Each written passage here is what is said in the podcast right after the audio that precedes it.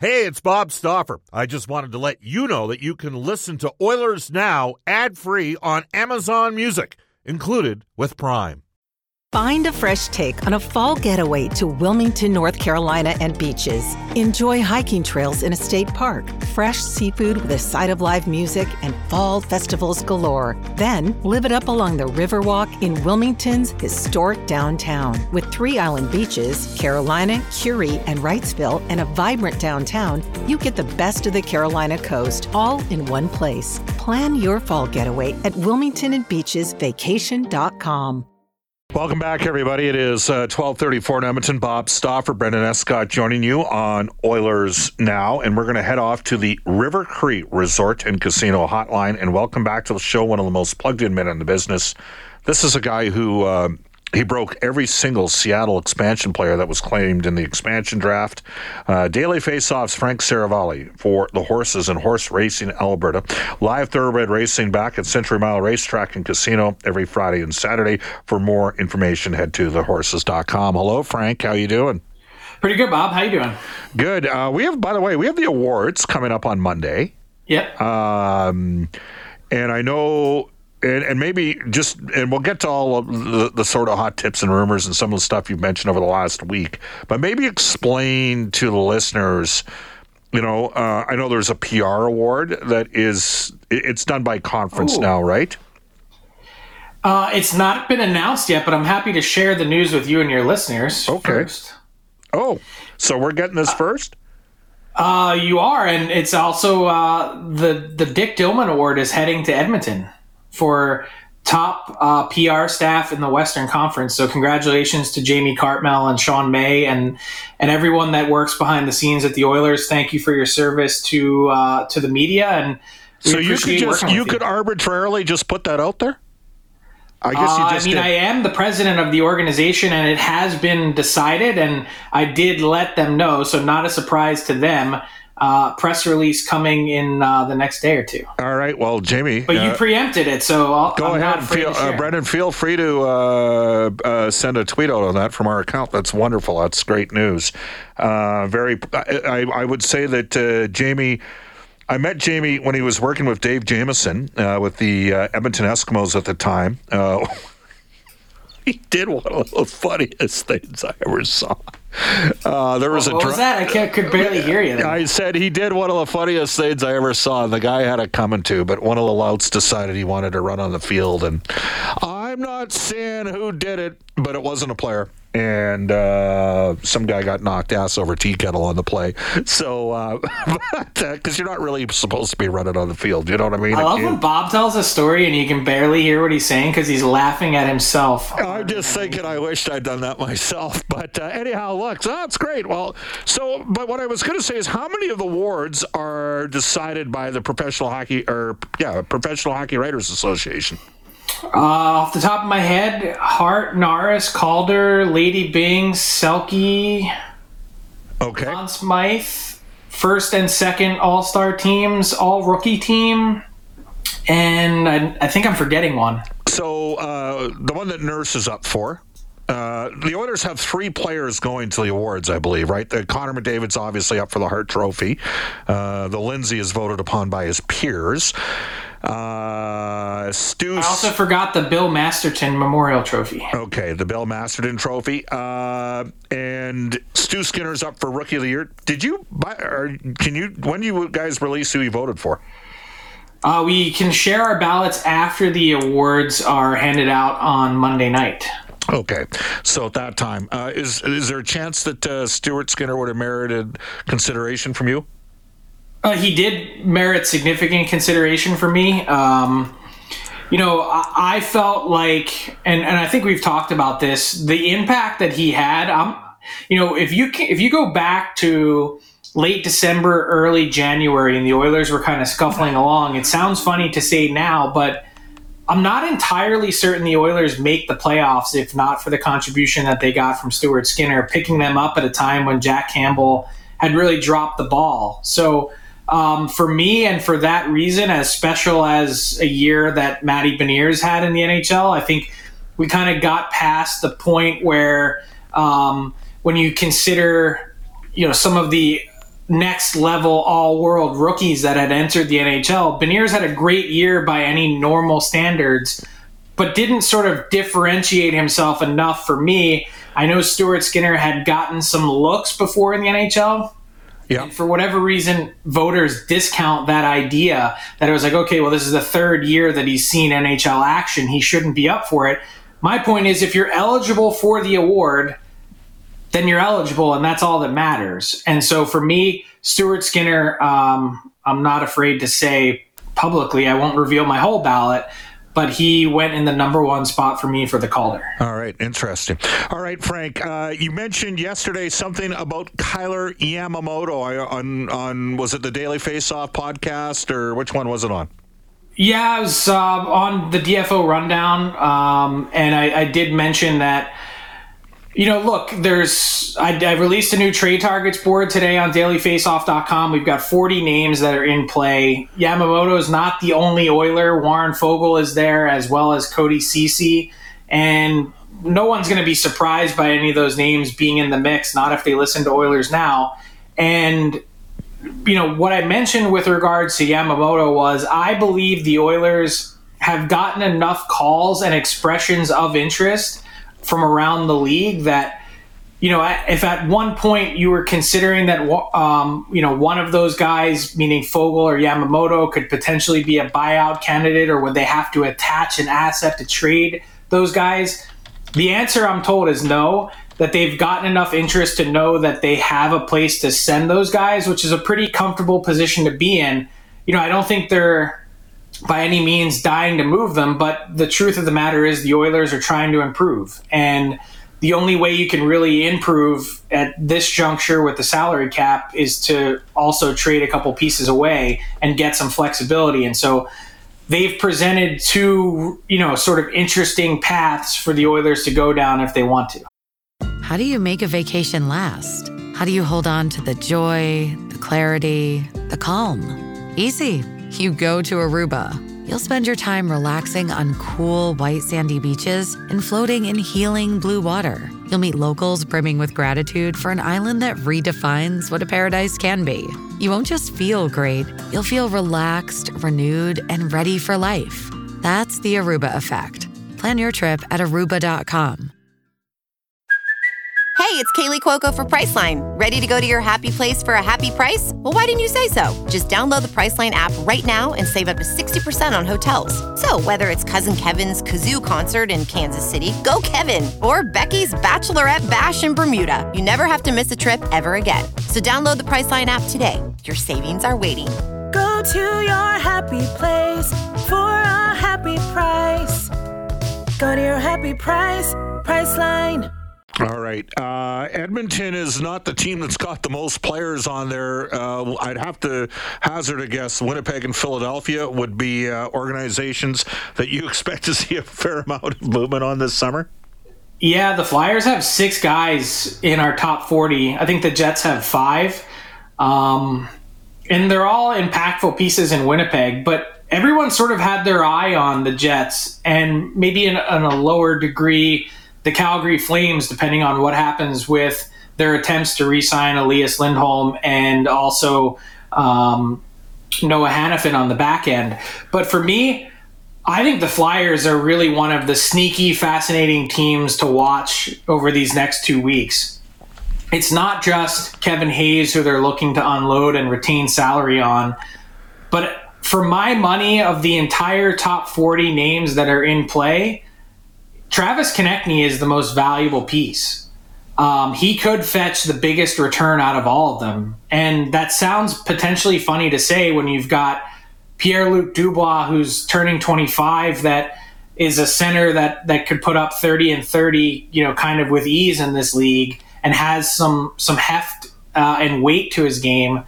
But Konecny at 26, coming off of a 31 goal season, 61 points in 60 games and has an edge to his game. Like I view him sort of when he's on, he's like Brad Marchand light, and uh, he, you know, with two years left at that really attractive five and a half million dollars, people are probably listening saying, "Well, why on earth would the Flyers trade him?" And the answer is because they're probably embarking on a five year rebuild. If we're being kind, Danny Briere is just beginning to tear things down. The timeline just doesn't add up, and that's okay. They like Travis Konecny. You know, ideally, in a perfect world, he'd be one of those core pieces on their team that gets them back to being competitive. But they haven't been, and it's going to be a while. And so Travis Konecny, just for one player of the six that are on the board, you know his his value is never going to be higher than it is at this exact moment in time. All right, uh, we have Mark Spector on the show tomorrow. He wrote a piece today on the Oilers. He threw a bold prediction out on the draft, and I, am going to give you. Uh, here it is. Uh, Ryan McLeod, its second round draft choice, and Kailer Yamamoto to Philadelphia for right winger uh, Travis Konecny, defenseman Nick Seeler who I, I, have a lot of time for. I kind of hinted. I love Nick Seeler. He's so, a human nail gun. Yeah, and he's 775. I mentioned on Friday's show there's a D man out there that played a lot of minutes last year. That's you know could be very useful. Sub 900,000.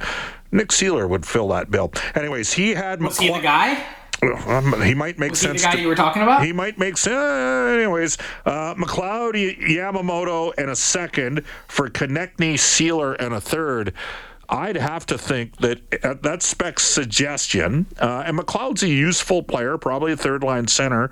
Um, but I would think that Philadelphia, any trade involving Travis Konecny has to involve at least a number one coming back. What about you? At the very least.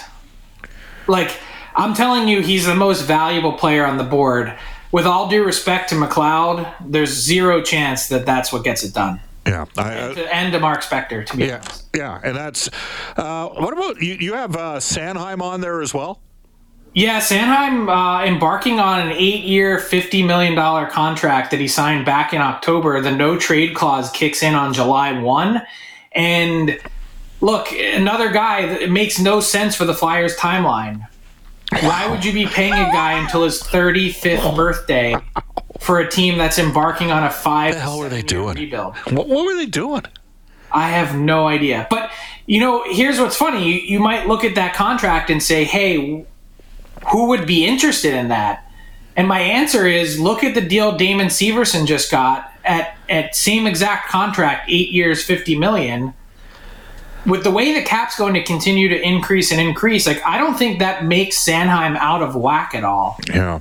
Interesting. But the question is are the Flyers going to properly value the idea of just getting that off the books as opposed to also looking for something in return? Yeah, it's a, it's an interesting one. Carter Hart, what are you hearing there?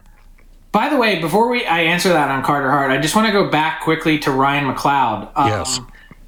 I don't I understand that his name might pop up from time to time, and I'm not saying that he won't be traded. I just don't think right now the Oilers are all that enthused about the idea of moving him. Well, they shouldn't be.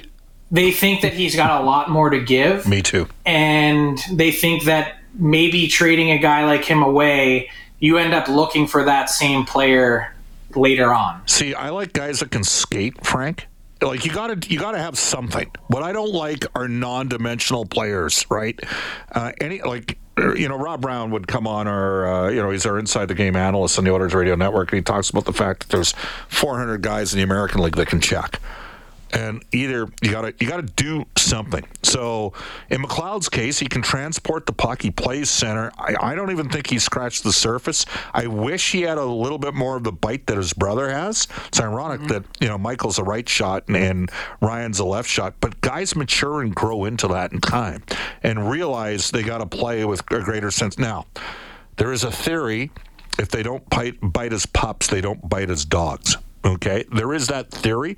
I think that can evolve in time. And so I'm kind of with you on McLeod. I think there's something there. All right, circling back. To- so, by the way, just to put a bow on this, though, what what is his ceiling?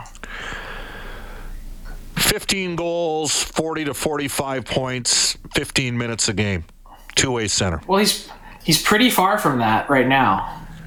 Uh, not the not the 15 goals, but 45 points, and you know he's playing 14 minutes a night. But to to bite off another minute or minute and a half from this team with the players that it has, you're going to really need to step your game up. Well, it would I think it would help McDavid and Draisaitl if he could get there. Like, well, for sure it would. Like it would ease their workload. Now you're making me look What, up. so what if the Flyers, you know, what what if instead of looking at Travis Konecny, obviously the Oilers I think need help on the right side. There's no question about that. But what about Scott Laughton? as a third line center. Yes, re- essentially replacing What what what is he at? Three million? Th- yeah, three million for the next uh, three years. Okay. Eh, okay. I'm just. Yeah. I think these are all the types of things that you spitball and you say, well, like look at Laughton. He was a pedigreed player, first round pick that really struggled in the NHL to start. Went back down to the AHL in 2017. He was a 2012 pick. Went back to the AHL in 2016 17 for a full season after getting like three years of NHL experience. Completely overhauled his game, learned how to become a complete player, and has now continued to build and build and add offense. And as interesting as that storyline is, the first person I think of is Ryan McLeod and say, there's no reason that Ryan McLeod can't be Scott Laughton. Well, might already be close to Scott Laughton. And if you can get him done at three years at two million, you're spending a million less a year on him, and every dollar counts for the Edmonton Oilers. All right. It means uh, something. I want to circle back to the goaltending because could we see a chain reaction with the goalies? So I'll give you an example. Do you think John Gibson needs a trade out of Anaheim? I reported last week or two weeks ago that he has asked for a trade. Okay, so let's just say hypothetically he gets moved to Pittsburgh. I don't know how they make it work, but they make it work. That's that. I don't think that's going to happen, but I'll play along. Okay, and Tristan. From Pittsburgh, so So, then, agree Tris, then Tristan Jarry gets moved somewhere. Okay. Okay. Like uh, we could see. He's a free agent. Right. So, yeah, interesting. And then we got Carter Hart. Would he go? Would would would Philly be interested in John Gibson, or is it too much of a rebuild? Does it make no sense given the fact they're headed down rebuild island here? No, John Gibson is tired of losing. So he He's wants to go. it To, up to. He's had it up to his eyeballs. He's not in for another rebuild. So, so where did Hellebuyck and Gibson end up? You tell me. Hellebuyck's been hard to handicap. I I still, for me, the fact that LA hasn't re-signed Korpisalo, I have a sneaking suspicion that they're in the mix for him. But no firm confirmation one way or the other. I mean, Hellebuyck, I could see making sense in a number of different places. Um, I, I could see, even though they have Vanecek and Schmid, like I could see Hellebuyck making sense in New Jersey, for instance. You know, you've got a, a great core of a, of, of a team that you've built. What's the one missing piece left? I don't see Carolina paying for a goalie. Um, Toronto's in the market for one, but the other part of the Hellebuyck equation is then paying him to stay. My guess is he's somewhere in the eight million plus AAV range on his next deal, which is going to be expensive. Can he, can even a team like LA be able to afford that? The Hellebuyck, the idea of Hellebuyck is so enticing and intoxicating, but the execution of Hellebuyck is a lot harder. Yeah. Uh, And Carter Hart, to answer your question, um, available. Every guy on the Flyers is available, and I'm told in talking to a number of GMs around the league the last few days that he, Danny Briere, is very aggressive in both listening and engaging in talks. He wants to trade. He's ready to trade. He wants to get this rebuild rebuild rolling. Carter Hart, every player is available except for Cutter Gauthier, their top prospect. yeah. And Carter Hart, there's been interest, and teams on a theoretical level are interested in Carter Hart. But I think it's really difficult right now, at least from the GMs that I speak to around the league, to trade for a player that's connected to the 2018 World Junior Team Canada team and the sexual assault investigation that's pending because no one knows if any punishment is going to be coming from that, and no one would want to acquire a player and then have that player be forced to sit out for any period of time. So I think whatever talk had existed around Carter Hart has cooled, hmm. and I think that's something that's on the back burner. Not to say never, but at least until everyone knows more. So And by the way, not implicating Carter Hart, I'm saying the entire team. Yeah. Well, I mean, there's a player that didn't play in the NHL at all last year that is a legit second line left wing all day. That's big and can skate and plays with bite, and that's Alex Formenton. and uh, he he was on that team, and I would have to think that the asset required to get him would be a second round pick. But I'm going to assume what what have you heard from the league? Like, er, I know Gary said virtually nothing. Taken forever. What it is taken forever. It's yeah. It's we were supposed to hear something before last season started, and what happened was the NHL didn't want to hand out any punishment, even though they felt that their investigation was quote substantially complete. That was the quote Yeah. from Bill Daly then. They didn't want to do that without being in lockstep with the London, Ontario Police Service. And because they were a bit slower and behind, they couldn't really compare notes. And I think now that process is coming to an end. And I don't think the NHL wanted to do that right in the middle of the playoffs. Yeah. Uh, for the was Formenton the only guy that's not on an well, you know, that's an NHL player that didn't play last year off that team? I'm just trying to. I don't recall anybody else from that team that was a legit NHL player that wasn't in the league because he is a legit NHL player.